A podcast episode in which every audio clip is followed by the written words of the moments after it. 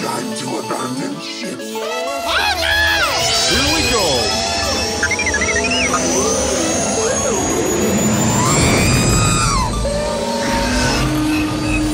Can I persuade you to join us for a drink? It's a tradition. Here, here. Jar Jar, homie, my main man, quickly. Before the Separatists attack, get into the escape pod. Hey! This is escape, then we're the pot.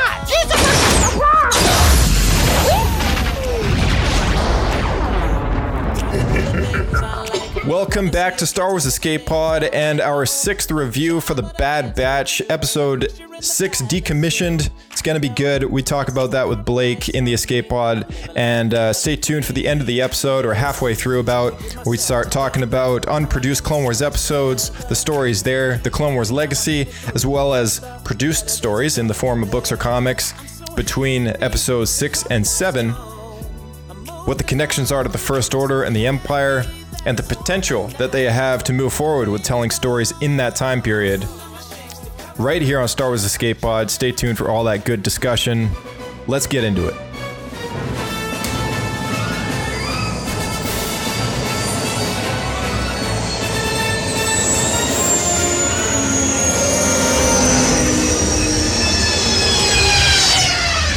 Another happy landing. Welcome back, sir. Hello, hello. Good to be back. Always good to have you back. We have the newest Bad Batch episode released, That's true. Yeah.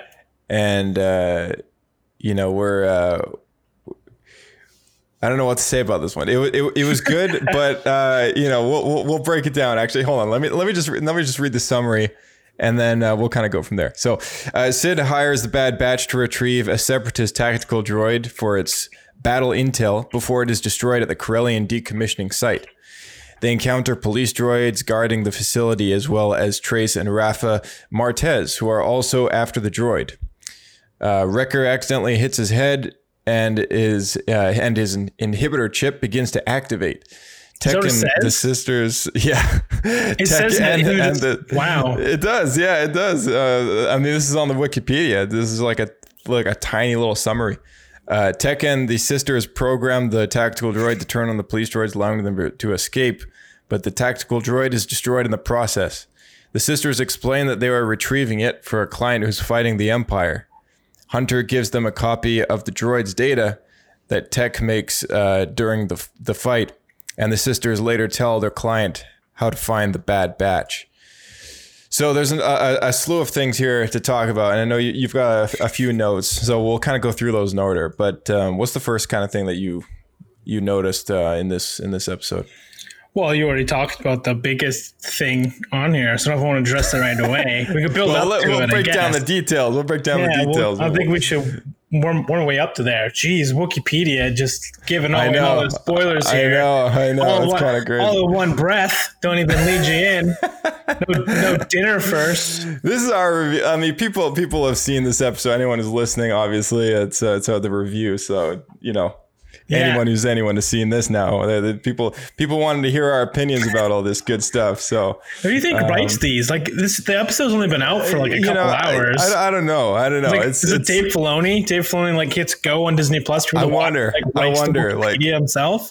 you're 1201. 1201 you Yeah. know like like like the day it hits friday it's like yeah you gotta update that wikipedia yeah gotta add my name to the credits Just doing it all himself to make sure nothing is missed in the entire episode. yeah yeah exactly why even watch it? You could just read the synopsis. Exactly it's like it's the poor man's disney plus you know like picking up the book, reading the Don't. back back cover, and then saying, "Yeah, that's the whole book."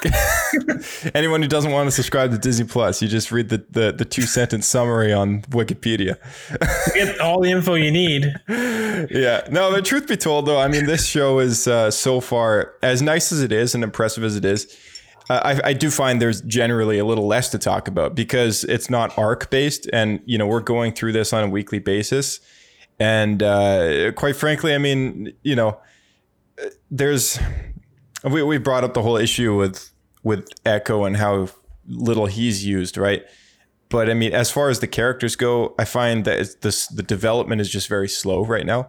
Yeah, Uh, and it's no, it's true. more uh, it's more I guess what we discussed before about these filler episodes, which are pretty much just setting up the premise of the of the you know the groundwork, I guess, for the the following seasons, right? Yeah. Uh, but uh, you know, it's it's gonna take a little bit to kind of get rolling. I think uh, you know a little faster, but I think uh, this we, was a we cool are episode. seeing though. we are Yeah. seeing some progress. Yeah, we're seeing some progress for sure. You know? it's like kind of like baby steps, right? There. Yeah. I feel like the last like three and a half episodes have been just kind of inching towards slowly showing you that something's going to happen with Right. Yeah. And that's Yeah. kind of been the main point. yeah, y- yeah, you've been on that on that train for a little while, and now now it's it's it's obvious that that's where it's going, right? yeah, exactly. Which is pretty cool. And uh, you know, if you want to take a moment to talk about that, how many how many episodes has now been that he's been hitting his head in every single one? Like, he hit his head for the first time when they crashed, which was two episodes ago. So I think it's three in a row where his head has been bothering him. Right? Okay. And and of course, Fennec Shand also you know smokes his head into the wall, and it, Yeah, it, it keeps right. happening. It keeps Oh, happening. That means it's been four episodes. I forgot about that one. Yeah, so every almost every single time now is just he just keeps having these head injuries, and you Yeah. know after that amount of times, I think It's like a hockey player. Yeah, like- getting concussions. like inhibitor chip or not, there's going to be some damage there. yeah, they made it really obvious this time though. He was actually saying like yeah, almost He- completing the line. yeah. He was saying what uh, what uh, Crosshair was saying, right? Yeah, or all the clones. Good soldiers Yeah. follow orders. Good soldiers follow orders. Yeah, Yeah, that was cool though. They had like the flashback sound effect going on. That was yeah. That was that was pretty cool. I like that a lot.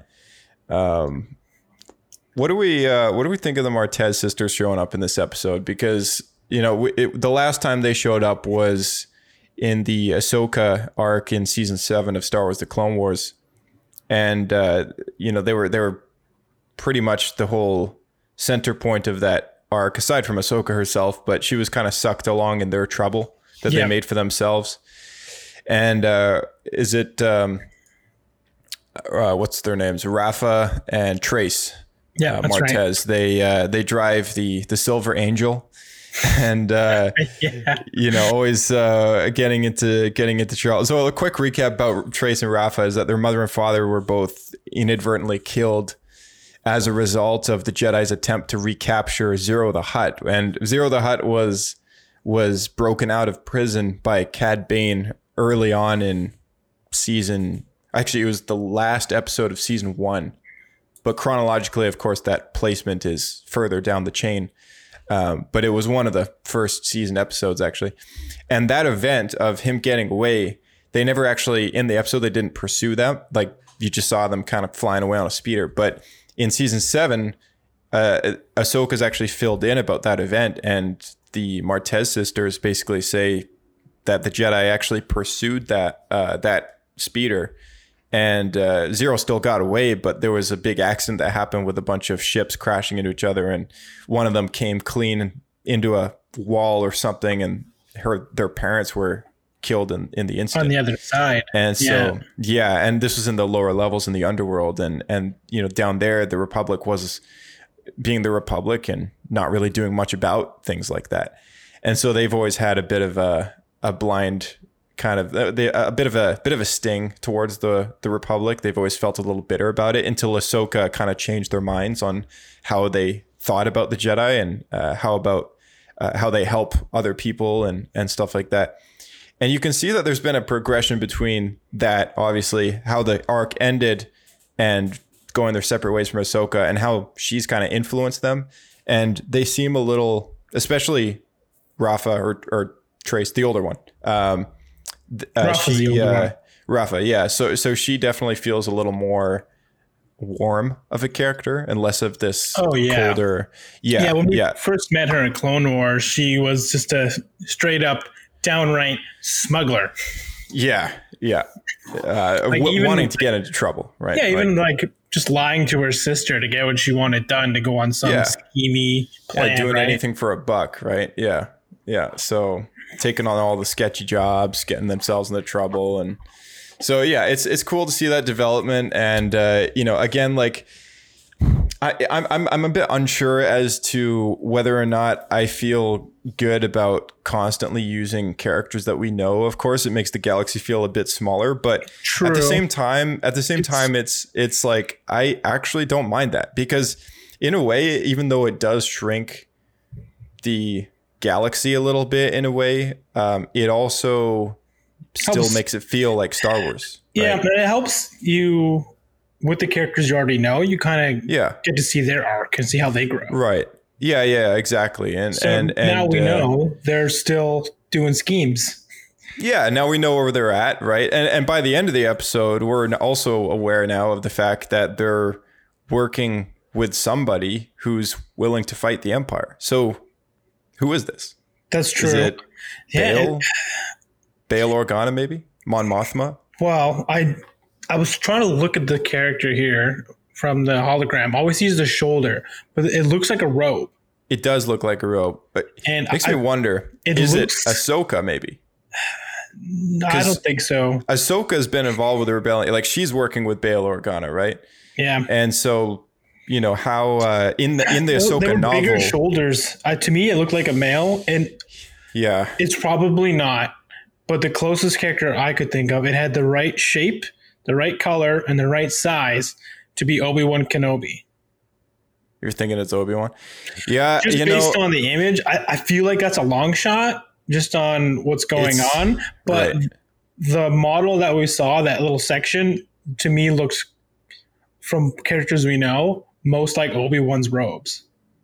It could be another Jedi right. or any other character that wears robes. But Well, here's here's the thing about this is that if there is a if there's any kind of I mean, I, I've brought it up before. The the Darth Vader, Dark Lord of the Sith comic books are the closest thing to this timeline that we have.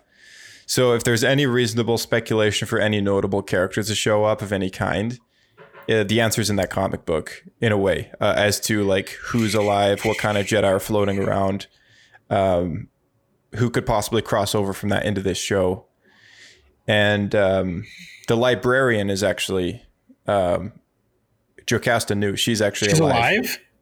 She's in the Vader comics, and and What? so so she survives did- the purge. And I'm not going to say much more because you still have to read those comics that I keep telling you to read. Um, And the captain's is supposed to go down with the ship, and her ship was that library. yeah, so there's a story there to be told, but uh, it makes me wonder: maybe is she possibly this It character? could And- be. anyone who has read those comics and knows what happens, it's like because obviously she's not around, you know, in the later stuff, uh, will know what happens to her. But at the same time, it's like it's still a possibility that they could kind of take that route, I guess, and you know, use the illusion of time between stories to say, hey, this actually ac- happened, and she was actually involved with the rebellion or whatever. It's too fast, man. It's been like two weeks since Order 66. I mean, I think that's also the case for Obi-Wan Actually, I think it's, it's been a couple months though. I think right, Yeah. like in the, it- it's been a couple months. Um, I think by the end of the first season, they'll they'll have probably brought us up to at least a year of time By the end. by the end. Yeah. yeah, even so, like that's why I don't like even though it looked like Obi Wan, I don't think it could be him. Maybe it's Yeah. Bail. It could be Bail. Okay, here's here's a wild theory of mine. What if it's Ferus Olin? What if they just brought him back into canon? Ferus Olin, everybody. Ferus Olin. Jedi Quest rivaled Anakin Skywalker back at the temple. Uh, Oh, got kicked out of the Jedi Temple before the Purge. He's so obscure. um, it- it's it's a very obscure character. He's he's not obscure enough to not have a Star Wars miniature, one of the many, but he's got it. Uh, and he had his own book series. It was called uh, The Last of the Jedi, and he he and Obi Wan were the two main characters of that series. Lasted ten books, I think it was ten books or nine books or something. And uh, he's he's honestly one one of my favorite characters from the EU. Uh, he's he's got to be. Um, yeah, I really enjoyed where they took his his story, but he did survive the purge. And you 'Cause, say uh, he's- very he's- similar to Ahsoka. He wasn't in the order at the time, so And you you you explain him as like the budget version of Anakin. No, he was a rival of Anakin's. So him and Obi Wan and Ferus and his master all went on missions together when the two were Padawans back at the academy. And Anakin is this prophesized chosen one who gets all the Yeah. attention in the world, right? And Ferus was this kind of like this jealous other guy that he was really gifted at what he does, but but he um, him and Anakin just butt heads a lot. And there was an event that happened between the two of them that allowed that basically allowed Ferus to be disbanded from the Jedi Order. He was kicked out, right? Yeah, I think you Yeah. can say spoilers here. This is an old book that is Oh yeah, this is this is like we're talking uh, 2004 or something. This is uh, Star Wars Legends Scholastic, you know, kids series. Yeah, and Wikipedia can spoil stuff that's been out for 45 minutes. I think you can spoil this book. yeah, exactly. But yeah, it was uh it was it was a cool series and I don't know. I mean, I've always hoped that they would bring him back into canon. Maybe maybe he's uh maybe this is his chance, his window to come back. That's, you I don't know. I- Very low uh, low chances yeah, there. I if it happened, I wouldn't be entirely surprised that they revived the other character. Yeah, but yeah. I, I'm not expecting that in any way. Here's the thing. It okay, we know for sure it's not Kanan, right? Like like absolutely No. not for sure it's Kanan. Like he Yeah. like if if they want to honor the very first canon book ever, which is a New Dawn, it's not going to be Kanan. Um so you know, the question is if it's not Bail, if it's not these obscure characters like Ferus or Jocasta Nu or whatever, then or Kenobi even, because also pretty unlikely. yeah, Who do you think it is? he's he's gonna be fresh on Tatooine. Yeah. That's like I, I feel like it would have to be someone who showed up in Rebels, right? Is it possibly Saw Gerrera?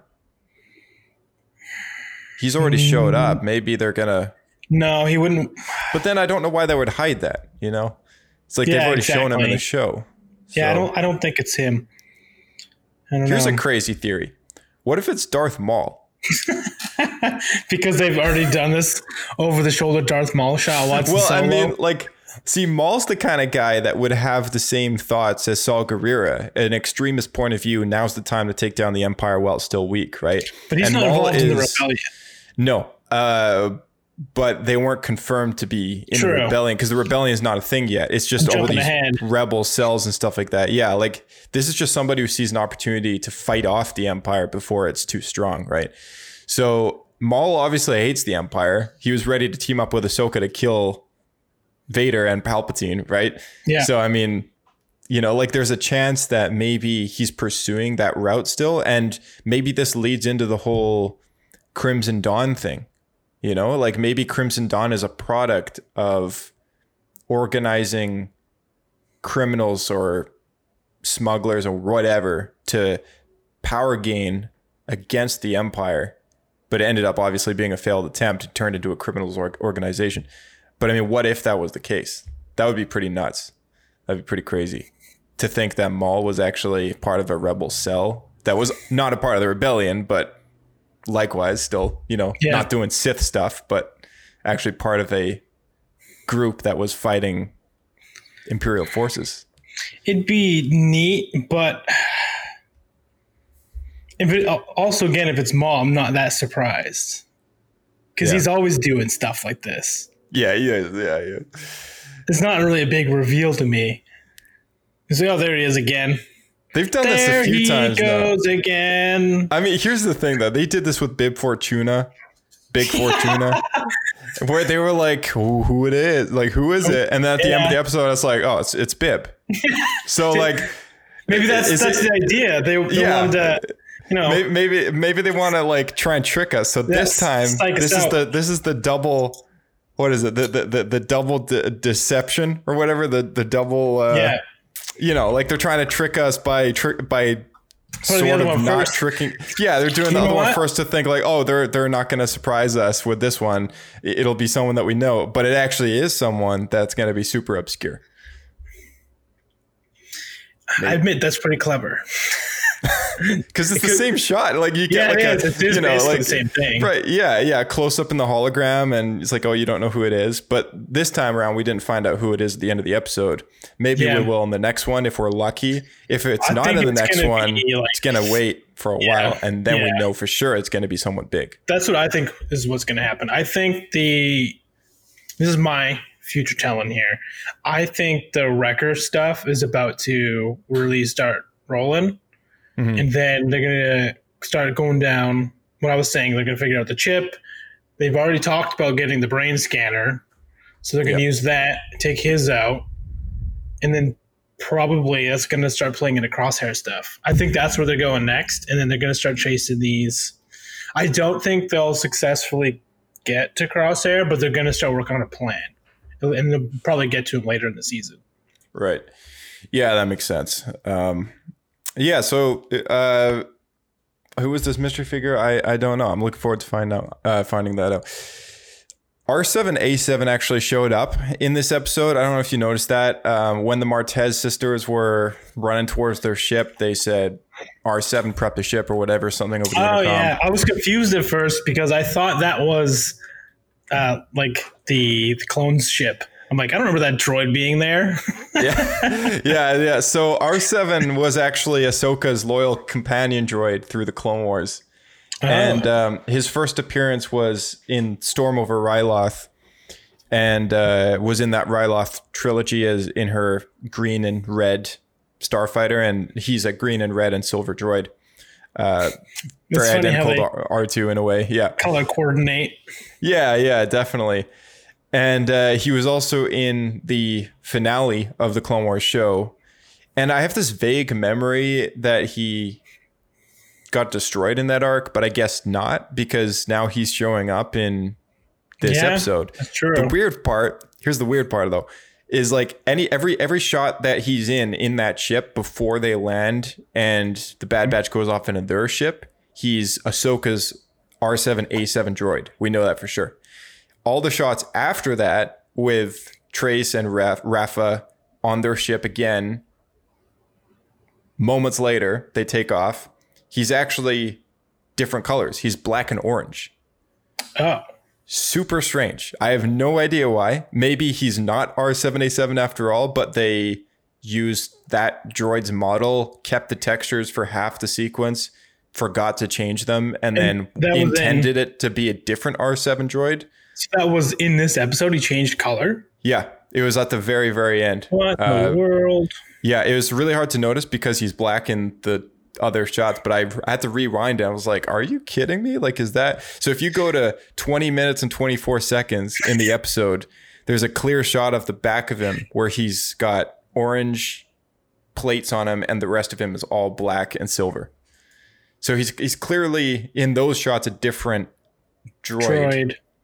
But in the other ones, he's definitely Ahsoka's droid. And he's So it makes that. me wonder, like, is this supposed to be Ahsoka's droid, or is it intended to be a different R7 unit? Look which now, isn't because R7A7. It's maybe Yeah, look at R7A3 or whatever, right?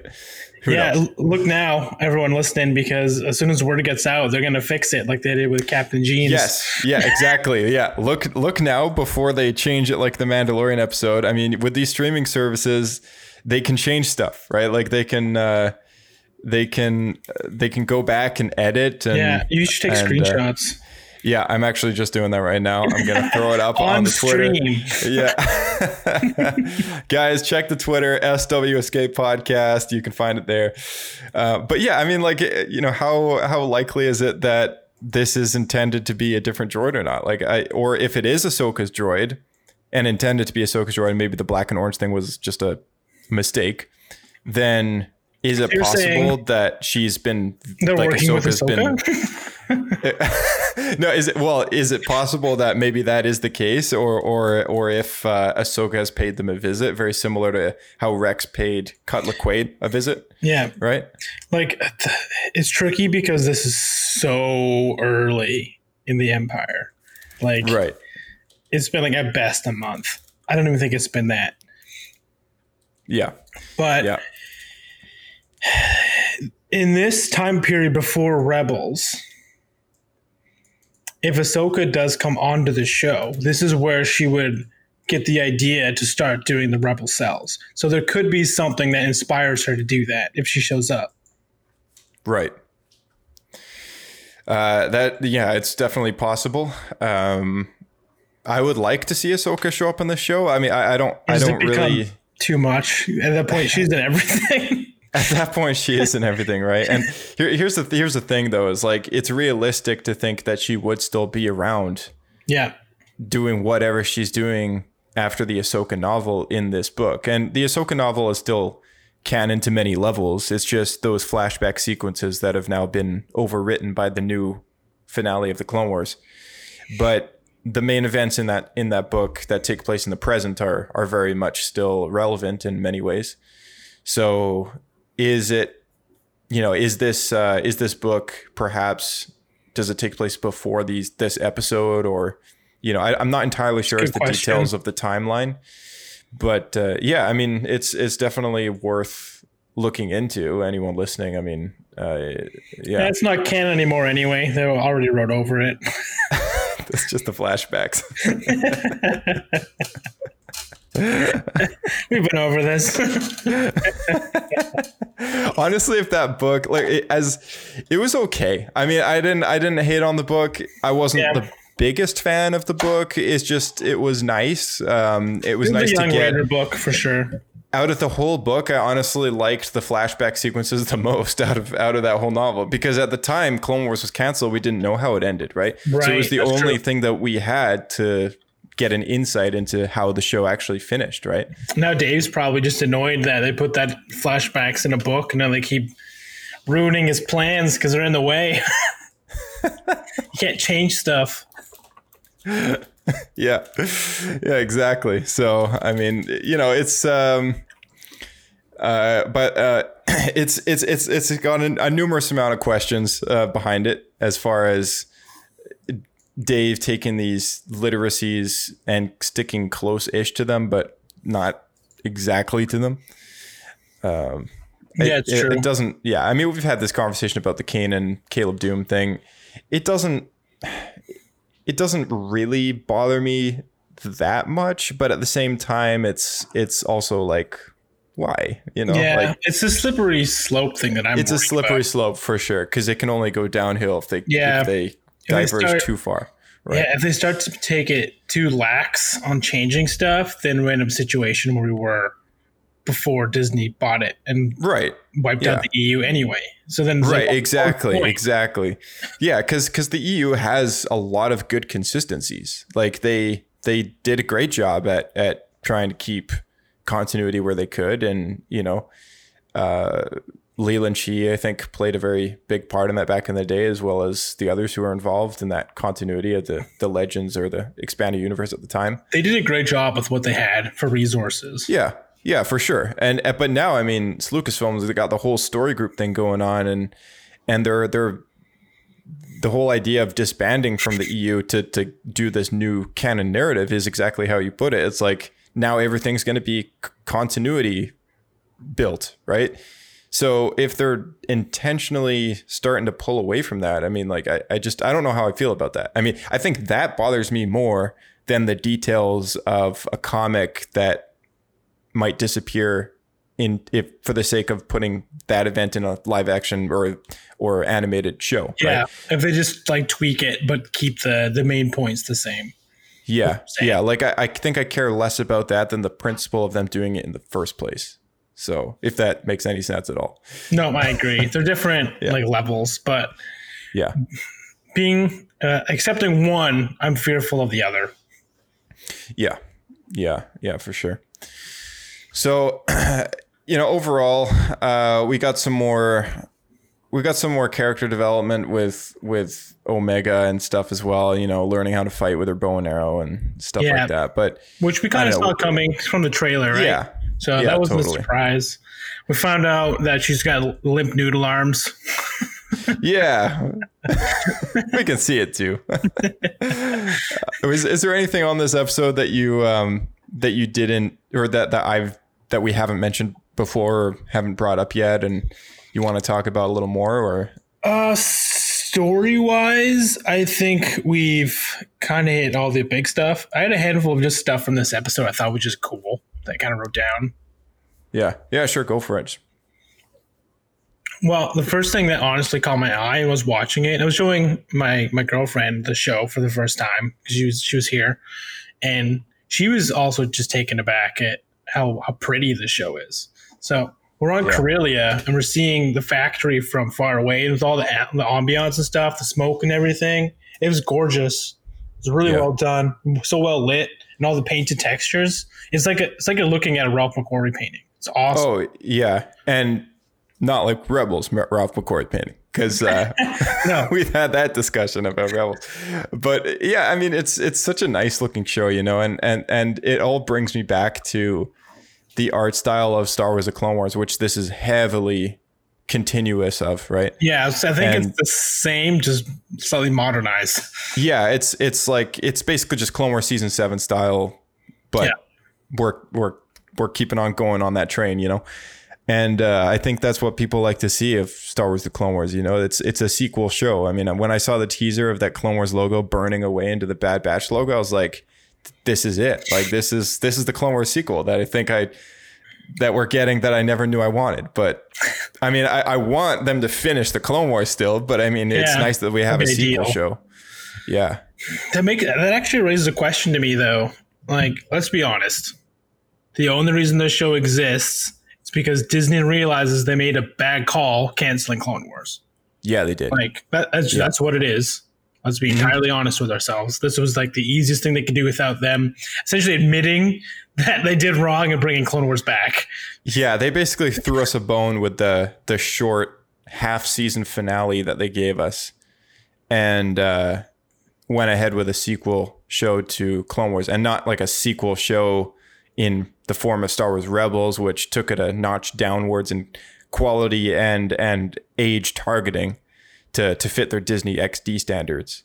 But this is a show that's for Clone Wars fans and designed to be a sequel to that to that audience, right? Yeah.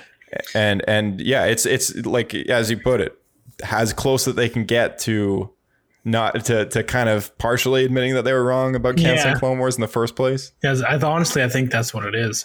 But honestly though everyone knows it though i don't i don't like they should just embrace it and just give us what we want give us those 20 something or 30 episodes that they still haven't delivered with clone wars i don't i don't care if they don't adapt the like redo the bat the the uh, dark disciple novel the son of dathomir comic book like it would be cool to see those in an episodes but if they want to save some money and leave it be and just do the ones that we haven't seen yet i'd be fine with that too like as long as we have the context of the Agreed. show I in want- place I, honestly, now that we've seen some Order 66 stuff, yeah though that is probably still my first choice is seeing the rest of the story arcs that would take place over that time period, both before and after. yeah Uh, but the what we know of of arcs that I most want to see is the Cad Bane Boba Fett stuff. Yeah, I think a lot of people really want that too. And and there's some speculation that this arc uh, could be talked about or flashed back in the book of Boba Fett series coming later this year. There's a, there's a lot of potential with that series because and if we don't get anything in regards to that, maybe it's possible that they might go back and do that arc anyways. You know, I mean, like nothing's stopping Disney from making a new series called Clone Wars Tales or or whatever, and like making a new show that just has arcs f- based on Yeah. the unadapted, unproduced Clone Wars episodes, and making a new show that just slots into the Clone Wars somewhere, and they're telling all these other stories that you know that have to do with these other characters. And in a normal scenario where we had 22 episode seasons with 20 think- minutes each, that was normal. Like we, we would spend three episodes with these random bounty hunters and stuff. And that's what made that show so cool. It's like you got all these different stories happening. If Yeah, they didn't want to do that, eh, That- with Clone Wars and they just want to cut it off and like, okay, let's move on to something else, I'd be fine with another show. It's just, you know, give it a new title. And it's like, It these are still Clone Wars episodes. though. Like that's I think part of the issue they're going to have doing it is if they do a show that isn't already like Clone Wars, which doesn't exist yet. the story they have written probably won't work because you can't because you can't have time gaps, right? Because if we were to watch it in Clone Wars, how the, I think it was the reels they released or what if Dave talked about it, wherever the info came out, Yeah. it was going to be several episodes that weren't back to back because you're going to have to have probably two at least two arcs because you're going to have to have Boba signing on to work with Cad Bane and Cad Bane relenting to teach him. And then there's got to be a period of time and then they have to have their falling out where there's the duel. And you can't have that as just like one series without it'd be tricky because you have to have really big time gaps within the series itself. So then it makes me wonder if it's possible that they could do long animated movies instead. Because if they're That'd be looking to do anything, yeah, because like what they could do is take whatever amount of episodes that they would produce to make an arc and make it an hour and a half long animated movie, right? Because now now they're getting very comfortable with Bad Batch of producing thirty minute episodes, right?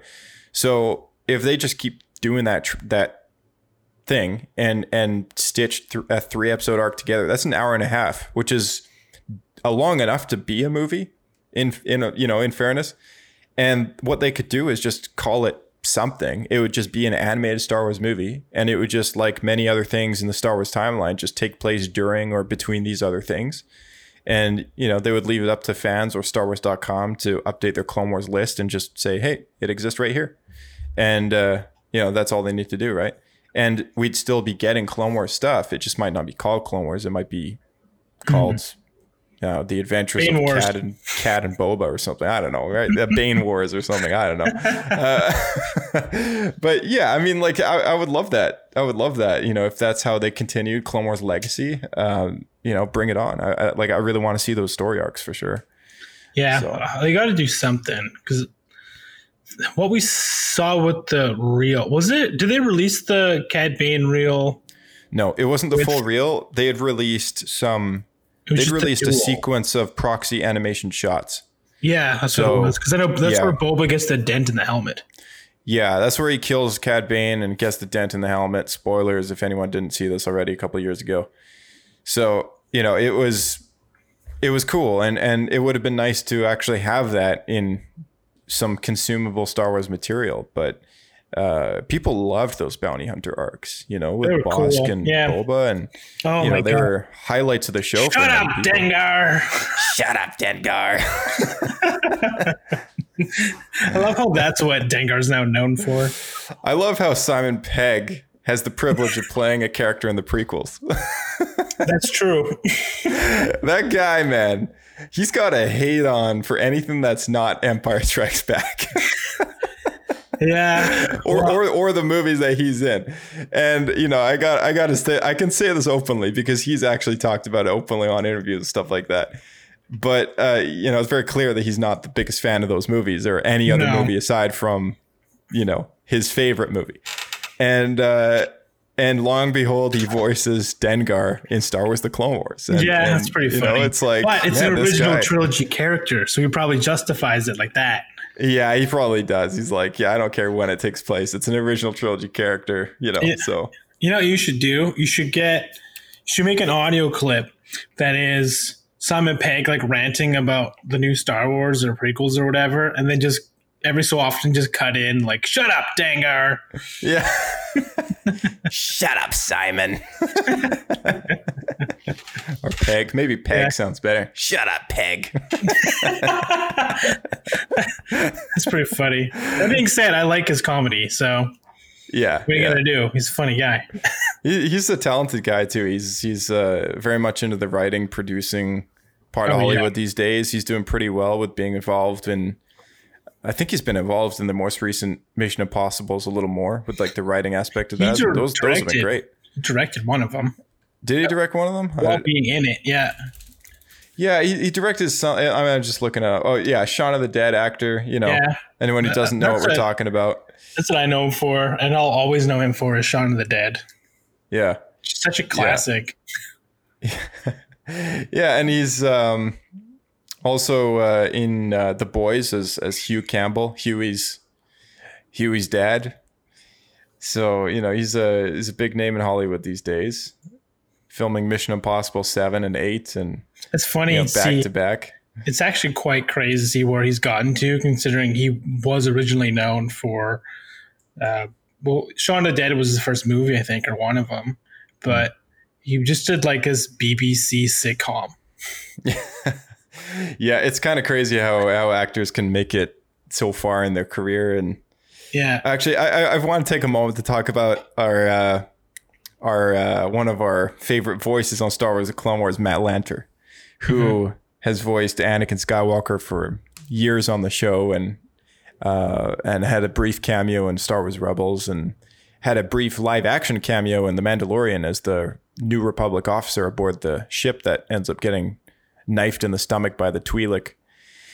And Matt Lanter has more recently been on a live action show called Jupiter's Legacy, which is on Netflix. He plays uh, uh, one of the characters in the past, the flashbacks, and you know, and uh, this guy, man, he's a talented actor, but he has this ability to constantly get hired on shows that get canceled after the first or second season. Oh, I know. Yeah, yeah, yeah. Because he was on that. He was Time on Timeless. show. It was Timeless, Jupiter's Legacy, uh, Star Crossed, and aside from Timeless, which I watched the first episode, I didn't watch the whole show. Aside from Timeless, I watched those other two shows, Star Star Starcrossed and Jupiter's Legacy, because he's in it. Yeah. And both those shows got canceled. oh man, what is this? Clone Wars was canceled. Like, like what, what It's is his with up with this guy? Dude, must it's his, been- fault. he's like got a curse on him.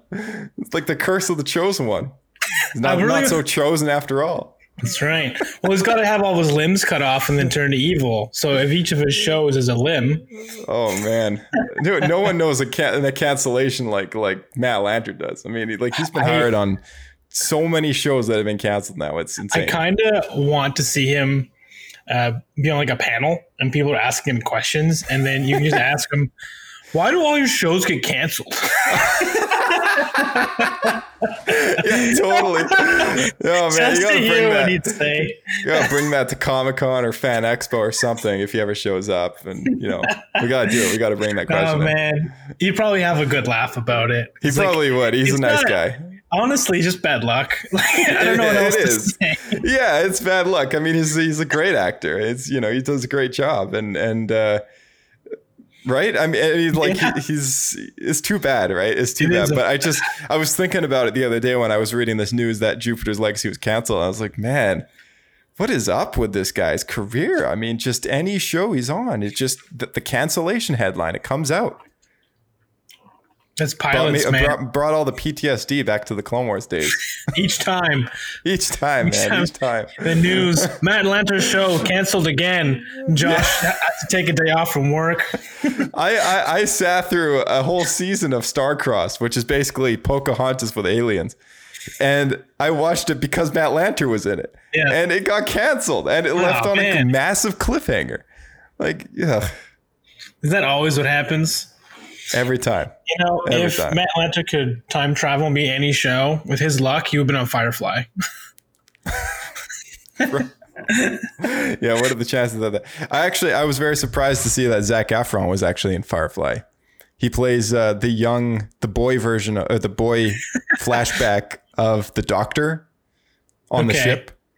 Oh, really? I forget I forget his name now. But yeah, Yeah. there was one episode where they flash back to the doctor and his Simon. sister.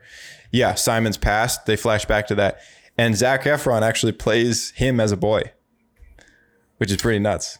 That's fun. I didn't know that was Zac Efron. Yeah, Zac Efron. He's so young there. He was like That's- seven years old or ten years old or something like that. It was a long time ago. Hollywood's a small place. It is a small place. Yeah, it's like, and it, you know, it's feeling like the Star Wars galaxy in that sense. It's feeling small.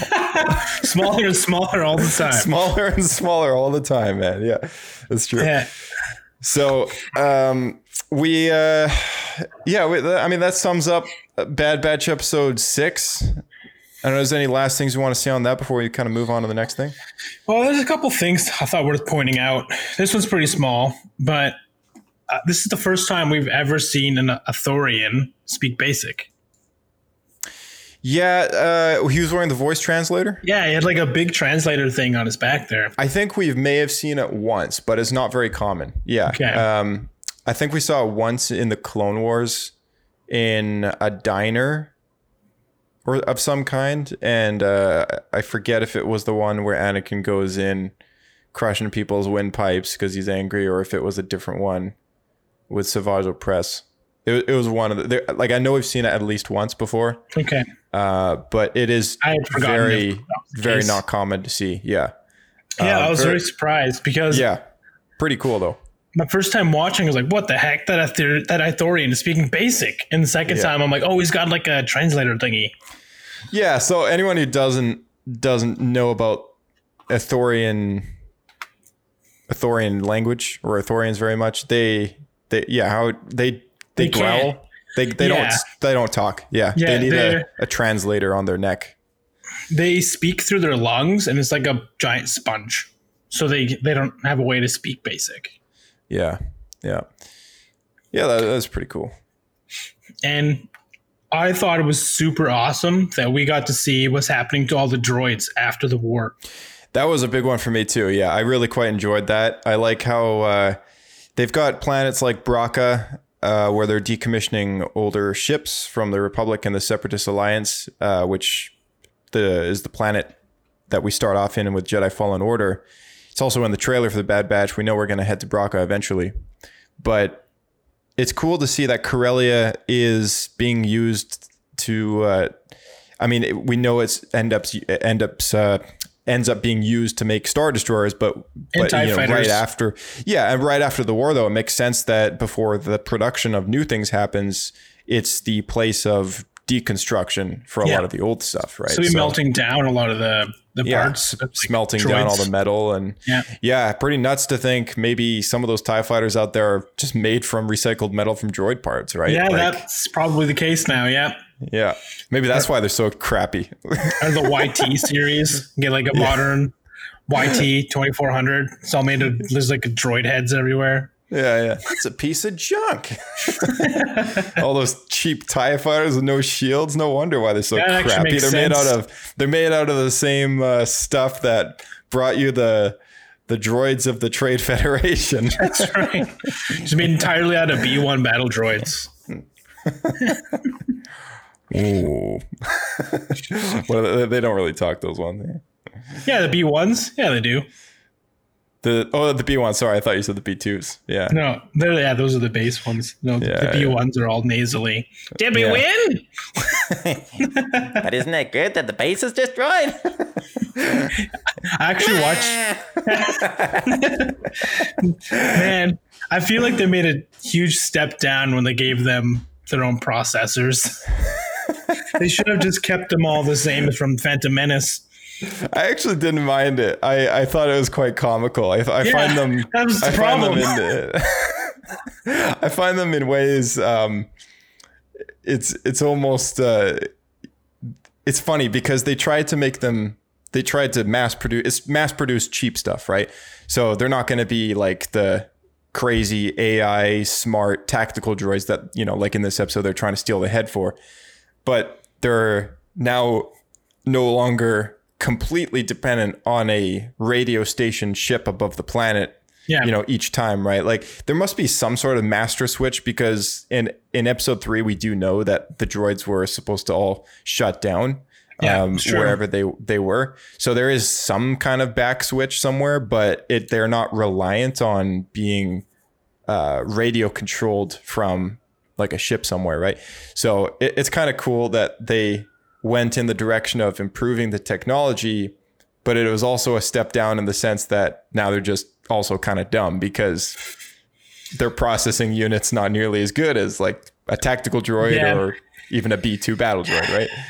So I didn't mind it. I always thought it was kind of a comical evolution Well, of the technology. What's you know? also interesting is we don't really get these comical versions until Revenge of the Sith in the Yeah. movies. Yeah. Because there's you still get the radio controlled ones in Attack of the Clones.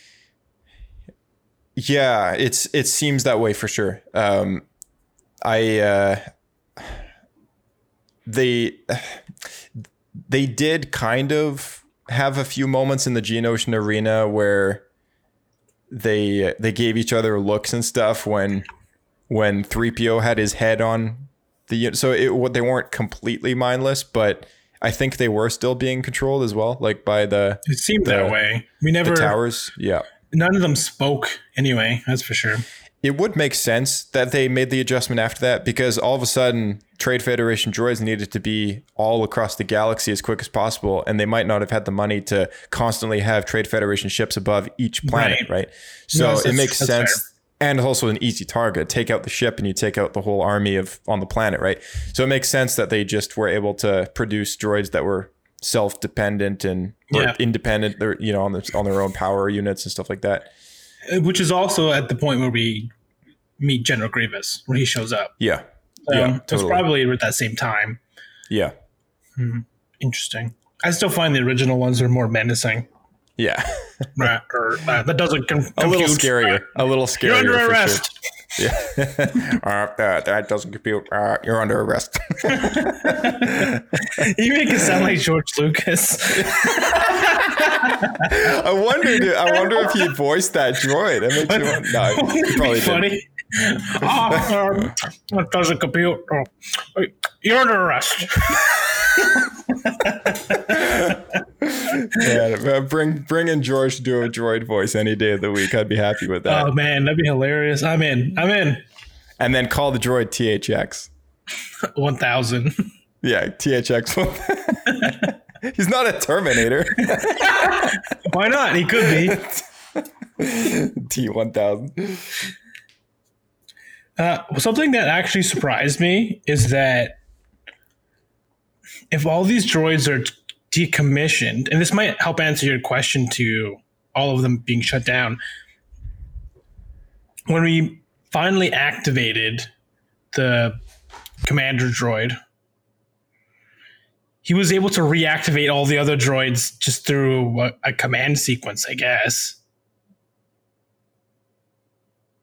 Yeah, I think I think tech has some uh, crazy ability to just make things work with uh, technology, right? So Well, the, what they said was his signal's not strong enough, but one can presume it. If he has the ability to do it, if he still had the rest of his body, the rest of his parts, he probably had a strong enough signal, which means oh, so they still can be radio controlled, I guess, so, somehow, or overwritten. no, I think that's because they actually like hacked in. But the point I'm getting at um, is that the command droid was able to activate all the other droids that one oh that were shut down. Yeah, yeah, yeah. which I was very surprised by. Yeah, so I guess that's why maybe they're so valuable because tactical droids had almost like admin privileges to to uh, activating or deactivating droids themselves. Yeah, Which- which just probably answers your question to how they shut them all down the back back door. Yeah, yeah, that's true actually. And then they shut the tactical droids down. Yeah, and that would also explain why that was only like the last one ever because They're the You know, valuable ones.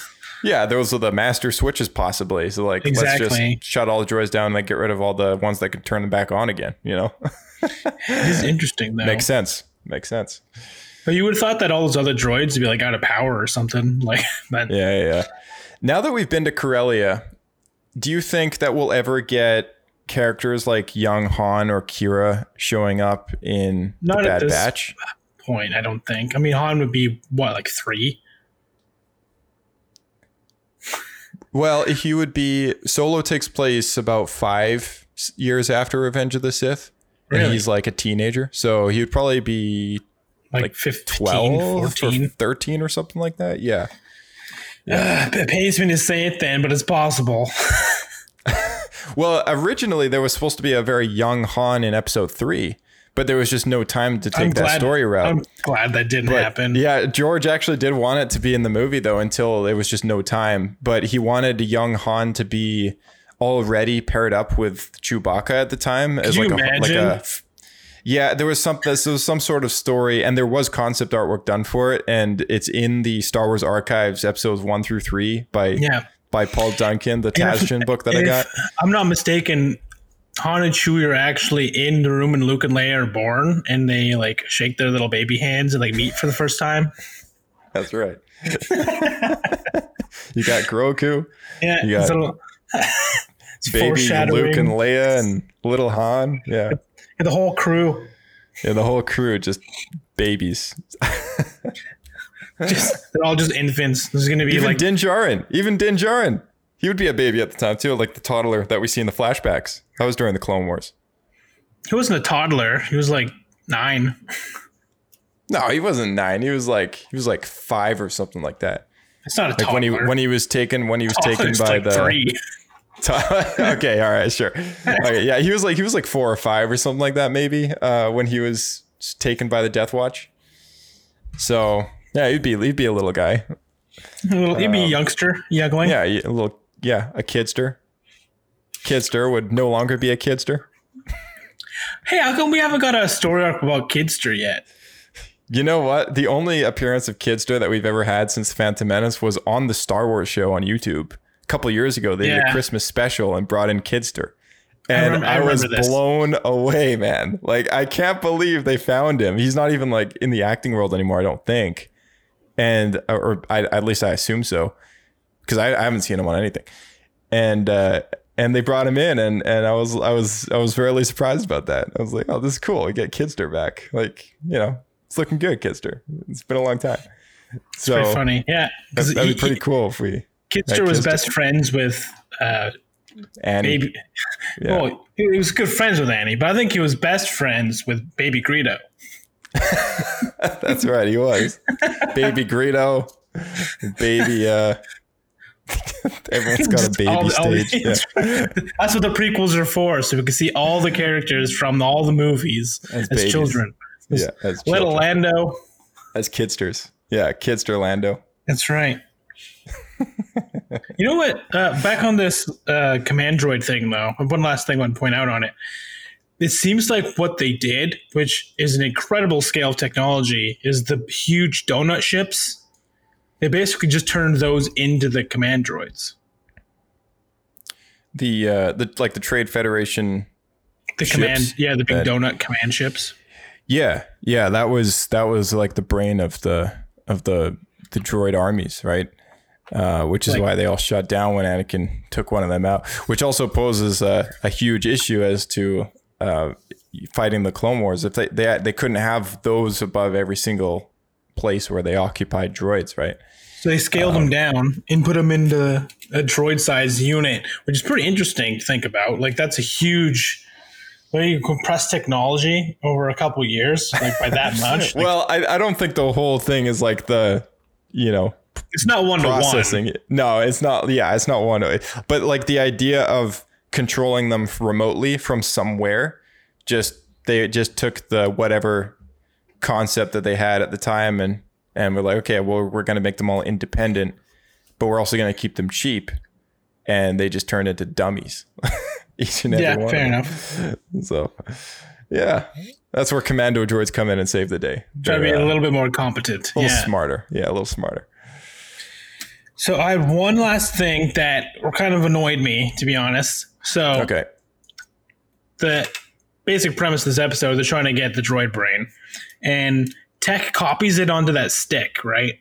Yeah. And so then when the two girls they run off with the droid head and it, it gets blown up, so they they lose their copy. So the only version left is Tech's Tech's copy of it, but they gift that copy to the girls. But the thing is, at that point, they could have just duplicated it a second time and both had it. Yeah. Which I don't know. Maybe they did. I think because they're still on their way back to Cid, right? So maybe in the next episode we'll follow up with what happens there. This is the closest There's- episode that we've had to a second in an arc because this is now a direct follow up of their relationship with Cid, right? That's right. So it's possible that the next episode will we'll see exactly kind of what happened there with that. I hope they And- did because if they didn't, then that just for how clever Yeah. they are, it, it would blow my mind that they. I will say this: the next episode is very likely to be the one that Rex comes back into the show, uh, because based on the trailer, at least from what I've seen on the trailer, we've now seen every single piece of footage that has existed in an episode so far, except for the moments that he's in the show. Uh, all the stuff that I was mentioning last week or last episode with with the episode so far, there was a few things that now has shown up in this episode. So the only things that we haven't seen now is Bracca and Captain Rex, which are the the same episode. So that's likely to be the next one. So Very interesting. Cid might, yeah. So Cid might send them on another adventure to get something from another decommissioning planet. I'm just wondering what that is. Hmm, It's a good question. Maybe because they failed to get this one, they're sent to go to a planet Maybe. with a trade federation ship to try and get it again. Yeah, maybe either that or maybe there's there's something else that they're after, or And don't screw it up like this that. time. I don't know. Yeah, I don't know why they would be on Bracca and run into Captain Rex there by accident. Like there, there's got to be some sort of reason as to why they're there, and there's got to be a reason as to why they're bringing Rex into the show. Because like Dave's not the kind of person that brings characters back needlessly, right? He he only brings people back with a with a purpose. So Yeah. I just wonder if he has the idea to bring them back and then thinks of a story. If it's he comes with a story like, nah, this person will work. Yeah. Well, and you know, and we've seen. I think there's. It's it, when I say that about Dave, I'm talking about like main characters because he said that on an interview before, and he was talking about Maul and stuff. But it's also with the likes of any character like that gravi- that with that gravitas, like Ahsoka or Rex or mm-hmm. whatever, like even Kenobi and you know such and such. If he's going to use any recycled character that's got a big name to it that isn't Bib Fortuna, like we're we're likely going to have a better purpose as to you know why they're showing up aside from collecting. uh, You know, a baby rancor, which now we have another another baby to add onto the list. It's got to be done, apparently. Yeah, exactly. You know what? Something just dawned on me, and it, it absolutely blows my mind. If Count Dooku and Captain Rex like adopted a kid and named it, it would be Tyrannus Rex.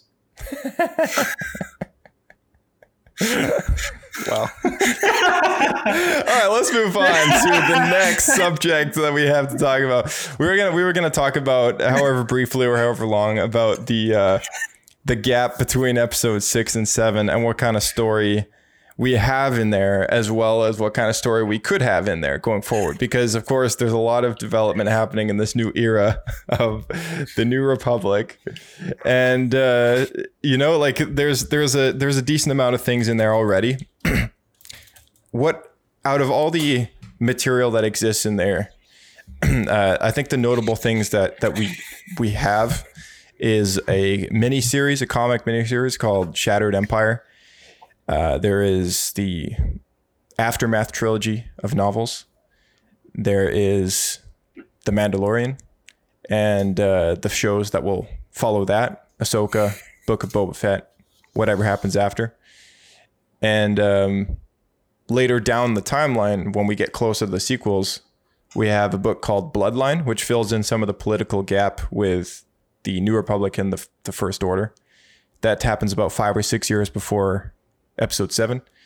Then we have the animated Resistance series, as well as uh, a junior novel called uh, Before the Awakening, which gets into the stories of the main trio of characters in The Force Awakens, uh, which happen in the weeks and months before the film takes place. There's a few other things in there, uh, but those are kind of the the big staple things. Can you think of anything else? I'm trying to remember, or if that's or if that's it. You've already reminded me of stuff I'd forgotten about. So I forgot about Aftermath, which actually yeah, the aftermath books. I yeah, think yeah. sets most of it in motion. Oh, the Battlefront 2 campaign is also Mm-hmm. in that time space, and the part two of that campaign, which is even later down the timeline. So we've got a few things. That's quite a but bit, it's- actually. It's it, it is actually a decent amount, but it's not near. I mean, we're talking about a 29 year gap between Yeah. these trilogies, right? s- everything you listed is going to be is either at the very end before the sequels or at the very beginning, right after Return of the Jedi. Yeah, yeah, and and it's not like there's anything that takes place smack dab between those things either. I mean, um, I forgot to mention there's like a comic book that fills you in on C-3PO's red arm, uh, but again, like uh, all that stuff exists like really borderline close to episode seven. So, uh, you know, like the I think the uh, the topic that I had in mind. Oh, the Alphabet Squadron um, books. Uh, Shadowfall, Alphabet Squadron, Victory's Price, which is the new one that just got released as of uh, March this year. Uh, so, oh, Last Shot is a Han Solo and Lando book. Oh yeah, I, think read you that. read that one. I did. Yeah. Yeah. Yeah, so that one takes place seven years after Battle of Yavin, which is, I want to say, like two years after Return of the Jedi. So, uh, Yeah, it's not too far after. yeah, it's like right after the aftermath trilogy wraps up, and and like a year after that trilogy wraps up, a year after Battle of Jakku, uh, which is a year after Return of the Jedi. So you know, again, we're we're still at the the very base of Mandalorian. Still takes place like further down the road than Yeah, this book. Mandal- Mandalorian, and I would say, surprisingly enough, the aftermath book set most of the stage. yeah. That being said, I never actually read the Leia book, so I don't know that, what specifically happens there. Yeah, that one's uh, that one's 28 uh, years after the Battle of Yavin, and um, I forget exactly when it takes place, but I'm pretty sure it was like five or six years before Force Awakens. Uh, the oh, the last notable thing, which I think I've recommended a few times now, is Charles Soule's miniseries for Kylo Ren called The Rise of Kylo Ren and it fills you in on Ben Solo's turn to the dark side as well as uh, the Knights of Ren, what that's all about. Uh, it was good. It was it was a it was a good series. Had some connections to the higher Republic books that we read recently with the Amaxine stuff, the Amaxine station. Do you think it would have been uh, worth the movies actually touching on that topic? Either of them. Uh, honestly, I mean, I I I think, I mean, I, I've mentioned it before, but with episode seven the way it is, I think it could have gone any any amount of levels better than what we got as far as connecting it to the previous film. There is zero connection to episode six at all. Like like there's hardly anything there, you know. And and like if anyone were to go through the movies having never seen Star Wars before, there's there's this disconnect between that trilogy and the previous six films, right? And uh, you know this this comic book arguably should have even been a whole movie in itself. You know, like the events that transpire there are notable enough that um, it would have made a, a decent movie if if they had done yeah, it right. just from the details, that sounds like there's enough there that they could do a cool premise on it. Yeah, And- yeah, You know what? People will be very excited to see Luke's Academy. yeah, yeah, exactly. So you know, if anyone wants to fill in that story, Rise of Kylo Ren, it's good. It's a good series. uh, but uh, yeah, I mean, there's that's uh, that's still though. Even that comic book series takes place like maybe a couple years before uh, before uh, Force Awakens, because in the Bloodline book, he still hasn't turned to the dark side at that point. So we know that it's between the Oh, those so, in those five years that that that this comic book takes place.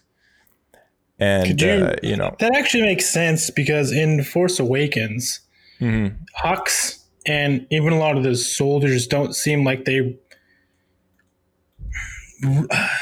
really, I guess, like respect Kylo. I know he has his tantrums and stuff, but if he was like like Vader, then he would have an actual like specific place in their command structure where it kind Yeah. of feels like they don't really know what to do around him. Yeah. Yeah. And uh, that's, I, I think that's part of what makes Kylo Ren's character the way it is in episode seven, is how it's presented, right? Still the learner, very much of the learner still. But the question kind of at hand here is aside from the stories that we have borderlining the two trilogies that we have, uh, there is close to 20 years worth of time between any kind of staple story that happens in either a comic or a or a book, whatever. Uh, between Mandalorian, which is five years after episode six, episode six, and Bloodline, which is the farthest away from TFA that we go, which is about five or six years again. The gap between those two movies is 29 years. Put those five years together as bookends, we get 20 years roughly worth of time that there's nothing. Like no books, no lot, comics, no shows, nothing, right? It's and it kind of made a me whole wonder. generation. It's a whole yeah, it's a whole generation almost, or, or even yeah, basically. And and you know, it, it kind of came to my my mind uh, a little little while ago when you mentioned that Rangers of the New Republic being put on hiatus could potentially be turned into an animated series. Yep. Whether or not that series would take place smack dab in the middle of these two uh, these two trilogies, it would be a because at the same time the first order is like growing thing but also as presented in the bloodline book it's very hidden at that point in time a couple Yeah. years before the I was force awakens say, and from what we, well, the info we have on the First Order is they basically just exist in their own pocket of the Outer Rim, and that's why the New Republic doesn't show up and wipe them out because they're like, hey, we'll just leave them there. They're not going to get in our way or whatever. But they yeah they grow in such high technology and they expand so fast at the end because they're hiding all this stuff and no one can explain how. That's and they, they push out and they strike by taking out the the leadership of the, new New Republic and then Yeah. expand from there. But up till that point, there's not a lot that they do. Right. And and they stay very much in the shadows. As presented in that novel, uh, I can tell you that Leia starts to have her suspicions that there's something being funded, like in the political realm. Uh, there's people that are supporting something of a growing army, and you know they, they hint at it um, as to like what is to come. Mind you, this book was actually, I think it was released before or around the time that Force Awakens came out. And oh, really? Okay. yeah, so it was very, very vague as to what's actually going on, much like the movie. It did not fill you in on what was happening, right, in, poli- in, the, in the political world. And it was a book all about politics, but it was mainly it was mainly about the journey of Leia once the galaxy finds out that her father was Darth Vader, because that's not public knowledge, right? And everyone finds out, and it's a devastating moment in her career. But I assume that's when she starts to back out and become more of the general. Yeah. Yeah. She starts to I think she I think in that book she starts to um, forge something of a defense initiative for the New Republic because they're pretty much demilitarized at that point. Uh, but as seen in The Mandalorian, you know, we have the dying ashes of the Empire still in the known space, and the First Order is not really a known thing. Yet the Darth Vader comics more recently pointed out that on Exegol, that business over there is flourishing. Like they're well on the way to having hundreds of those Star Destroyers uh, mass produced and with a million more well on the way, kind of thing. Uh, like that's all still going on. So it, it's very like there's a lot of things going on right now where Sorry, which which timeline was this in? This part? the, To- the Darth the newest Darth Vader series takes Yeah. place between episodes five and six. okay. And Darth Vader goes to Exegol and discovers Palpatine's plans for making these death machines to send out across the galaxy, right? And then, of course, the events of episode six happens, and maybe things just get delayed a little while. But there's a lot of these things already in existence, and they're already building the second Death Star. So there's a lot of things that don't really make sense because he's already got some of these things ready. Like he could just send one of those out to Endor and blow up the planet and all the Rebel Alliance, right? Like why why bother sacrificing your body and No, going through that whole nonsense for for for nothing, right? it was his it makes no sense. Honestly. Yeah, it makes That's no sense. Like down to. when they did episode nine and I saw what was going on there, I was like, okay, guess this is canon now, and I hate it, but whatever. um, like like I I always thought that oh well, they started making these things maybe you know 10 years like between the two trilogies kind of thing like Yeah, they had well, all that time. Yeah, like well after Return of the Jedi, when the Emperor's gone and everything, maybe maybe he had a contingency plan where his body was on Exegol that whole time, but he just hadn't built all that other stuff yet, right? It was just kind of his place of hiding or whatever. Uh, But he's actually got all this stuff there already, and it's like that is way ahead of schedule. Like this is this is we're talking a trilogy that takes place 29 years later. Like, So it just Why wait there so for long? thirty years. yeah, like why wait so long to bring it out of the closet? I mean, like, you know, uh, it, was there some technical difficulties for the next 29 years? like, I just don't understand. I mean, like, there's so many continuity problems with this. So, Well, I guess all you can say is Palpatine's a real schemy guy. He doesn't want to just show up and fight back. He wants to wait and turn Luke's grandson or like whatever, like Han, Han and Leia's kid, against them, and then this whole manipulation scheme of cloning Jedi to make Snoke, and I yeah. don't know. it was my plan all along. I sent Vader to go get his son Luke to bring him before me, only to give him the ultimatum, which he will eventually turn me down, and I will eventually die. I will eventually come back, only to have a a Muggle son, which will go have his own daughter, which then I will plan to have her kill me finally, and I will possess her, and I cannot seeing that go wrong whatsoever. also, I want a hundred more death machines. Oh, there's thousands Thousands more death machines. And another super weapon planet. and some slaves. And some slaves. oh, and I want another army of stormtroopers, but all in red. Because red looks awesome. That's the new color. What's that planet that's hidden behind that big soup thing that gotta go through the swamp? I want that one. Yeah. also, I want a new apprentice again. Just like so, Give me uh give me the boy, that solo guy. it's so absurd. I, honestly, you write it all down, but Oh, it's so ridiculous. Like when It- you when you go point A to yeah, when you go to point A, it ends up becoming a point A to point Z, not point A to point B. It's like you're going from zero to like 500 in like seconds, right? When you put all these pieces together, makes no sense. You go through the Palpatine plot from Phantom Menace to Return of the Jedi, makes perfect sense. So there's disconnects, right? And like that's kind of the point. And and and more recently with all the stuff that they've putting been putting out to bridge that gap of the two trilogies, so far it hasn't been doing a very good job. to me, it sounds like they made it worse. Yeah, they have. Right. Uh, with the Vader comics more recently, I was I, I've honestly I have nothing good but good things to say about the Vader comics so far up until the most recent arc, and I was just I was just not it was just not for me. Like um, uh, I'll keep reading it, but I mean it's Like, it's really get- not shaping up too well. I get what they're trying to do because Palpatine's supposed to be like this all-knowing, all-powerful villain, and the, what they're trying Yeah. to say is Palpatine was prepared even if something went wrong. But the thing is, if it takes 30 years for him to recover, it makes more sense if he wasn't prepared and he had to figure out how to Right. rebuild everything.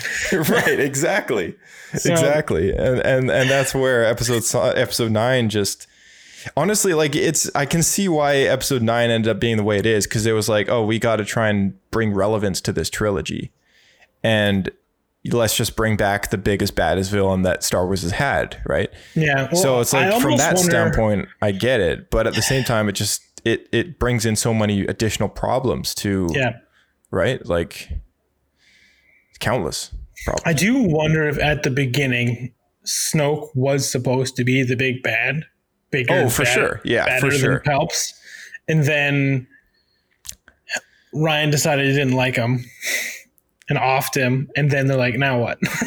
well, well, we have to we have to consider Colin Trevorrow's script, which got scrapped because Leia was a big part of that script. yeah, And when she died, uh, when Carrie Fisher died, it was it, I think it was very difficult for that script to move forward. So he left the project, and then they just brought JJ back. That script ended up getting completely scrapped. Very few things were recycled from that, and uh, we got what we got, which was the Rise of Skywalker. But we've had a discussion before about what they would have done with Colin Trevorrow's script, and there's a lot of cool things in there, like things that actually made that trilogy better in numerous amount of ways, right? did you ever do a podcast talking specifically about just that script?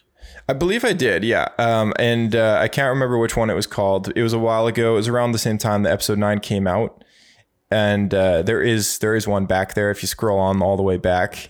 But you know, it was interesting. It was very interesting. Uh, they would have brought in Mortis, you know, the planet from the Clone Wars, bring balance to the Force and all that.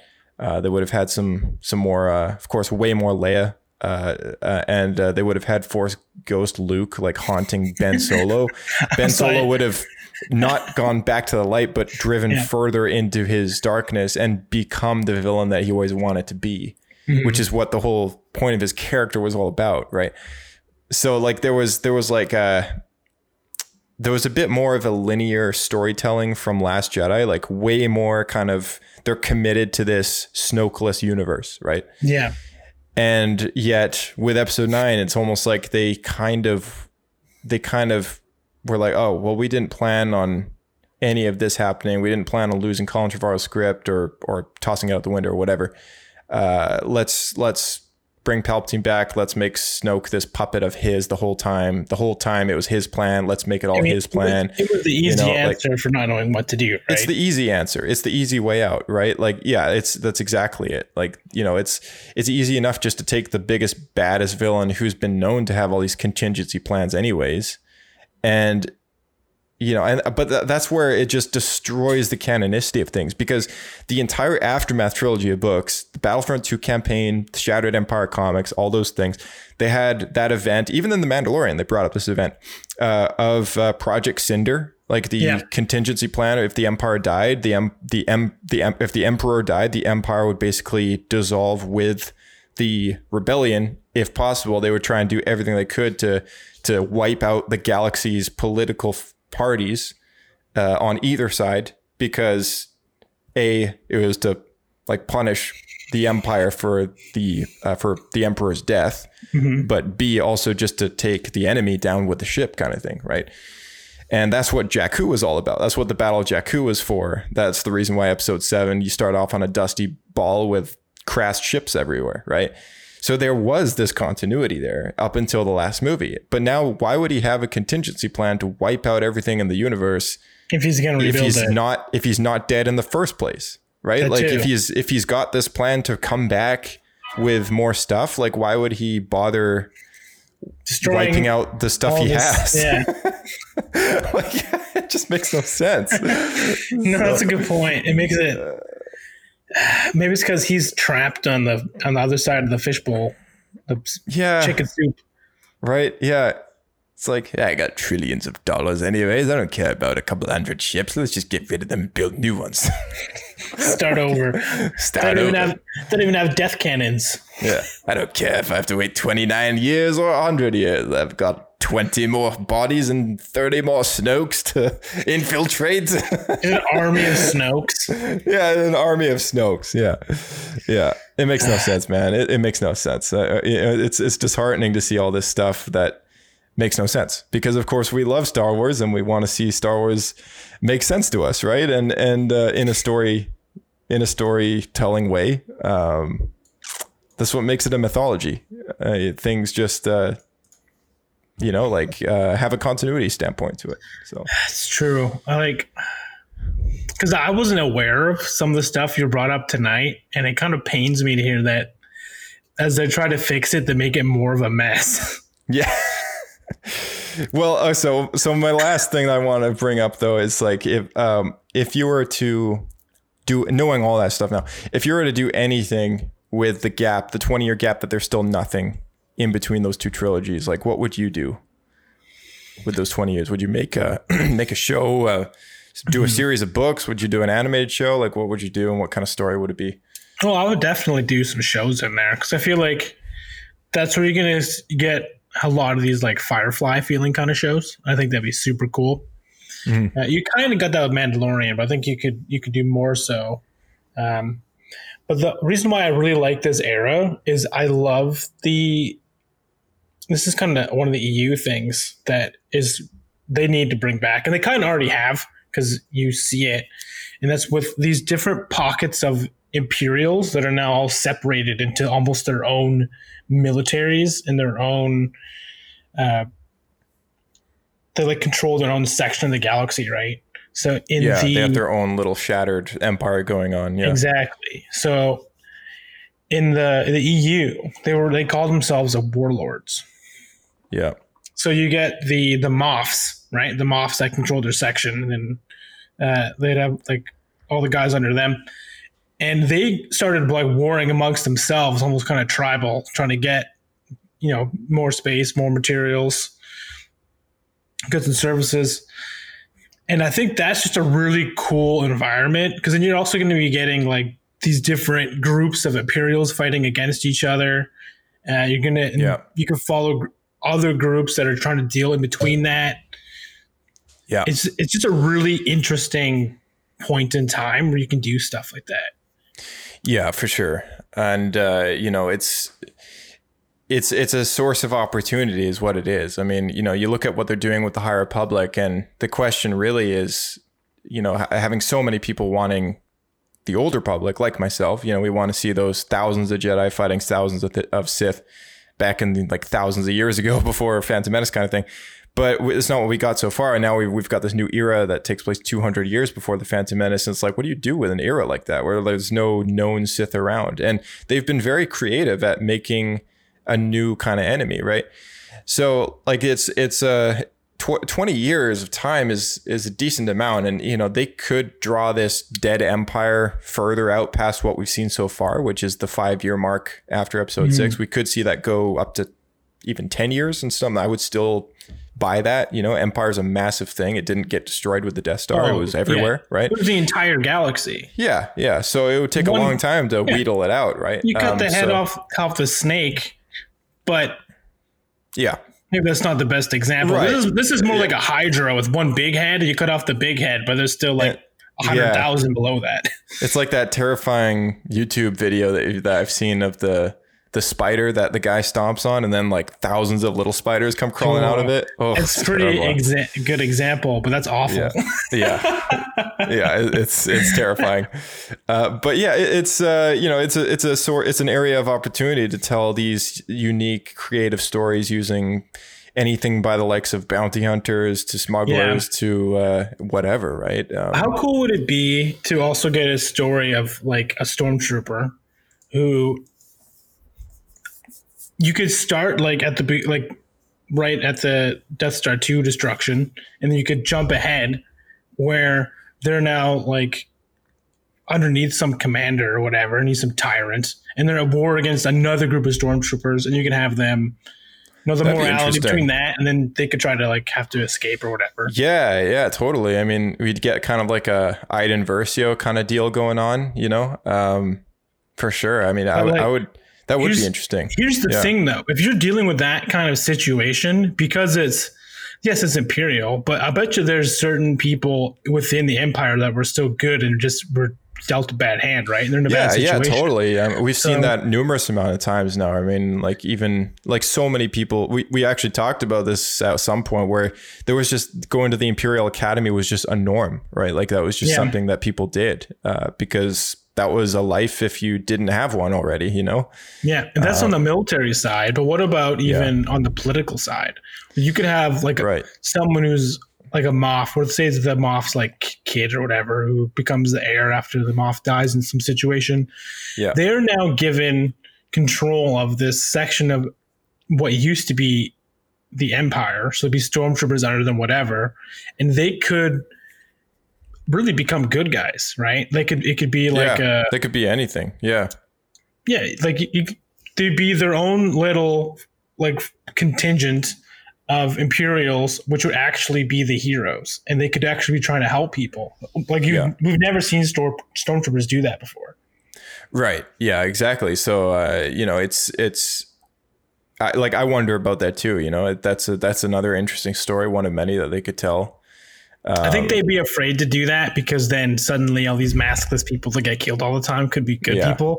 But it makes it kind of great for sure. I mean, uh, given the dream, I would love to see a show about Luke Skywalker in in between these two trilogies. Of course, like that's very unlikely to happen. Um, you It's know, I mean, and, and of course, we have the inevitable ending that we already have with the likes of the Last Jedi and and such and such, Force Awakens. Um, but you know, that would still be cool to see something in regards to that, or even even just some kind of they've been a little more free to say that there's other force users out there other than Luke Skywalker. I mean, we now know that Ahsoka's kicking around and we know that Ezra's kicking around. Like we know that that Kanan Jarrus had a kid with Hera Syndulla, Jacen Jacen Syndulla. We know that he's probably Force Affinity and and kicking around. you know, like true. there's enough potential out there Whoa. with Okay. Force users. Think about this, or I'm gonna blow your mind a second time tonight. Kanan's apprentice is Ezra. Ezra's apprentice is Kanan's kid. Full Yeah. circle. Well, see, that's what I brought up with Ahsoka. Ahsoka was Anakin's Padawan. Ahsoka and Luke could maybe meet up and something That's might true. happen there, right? Like, you never know. Uh, lots of things to speculate on. Very interesting. And then it'll also be the dynamic of almost the Obi Wan Anakin situation where Ezra, like, I knew your father. You fought in the Clone Wars. you know, we kind of get that whole situation going Yeah, on, yeah, which yeah. would be pretty interesting. Yeah, yeah, exactly. Yeah, we got Street Rat, Street Rat Aladdin back. What's that? Street Rat. All right, man. Thanks for coming back on the show. We'll, we'll yeah, catch you in no the next problem. one. It was fun. I was like chatting stuff like this. Got a blast. All right, thanks, Blake, for coming in on Star Wars Escape Pod. We're still hanging out, chilling in the midst of space, waiting to get to our next destination. It's, uh, it's felt like it's been ages now since we landed in a cantina, so maybe the next episode we uh, might stop in for a drink somewhere. But uh, thank you all for tuning into the show. We hope you've been enjoying Star Wars Escape Pod as well as Star Wars The Bad Batch on Disney Plus and uh, all the discussions that we've been having here on the show about that show and so many other forms of Star Wars stories that are happening uh, right now in many forms of different medias. So let us know what you thought of the latest Bad Batch episode, what you're thinking of the Darth Vader series, the War of the Bounty Hunters, whatever it is. We'd love to hear from you guys. Send an email in to swescapepodcast at gmail.com, swescapepodcast on Twitter or Instagram. We also just launched a, uh, a bit of a test on YouTube. It's a 24 7 live stream of all the most recent episodes. I think that goes back about six or seven. There's a playlist going on, and we're just gonna continually to update update that feed and just see how it goes. If it's successful, maybe we'll leave it up. Otherwise, uh, we'll just knock it down. So be sure to share that with your friends so that we can keep it up. Uh, that way, uh, you know, if we see the view count going up, comments coming in, we'll know that you guys are uh, are, are liking that uh, enough that we can justify having it around still. So, so be sure to check that out and share that with uh, your fellow Star Wars fans. Thank you again for listening to the show. Subscribe, give us a five star rating if possible. That helps us out a lot. May the force be with you guys, and we'll see you in the next one.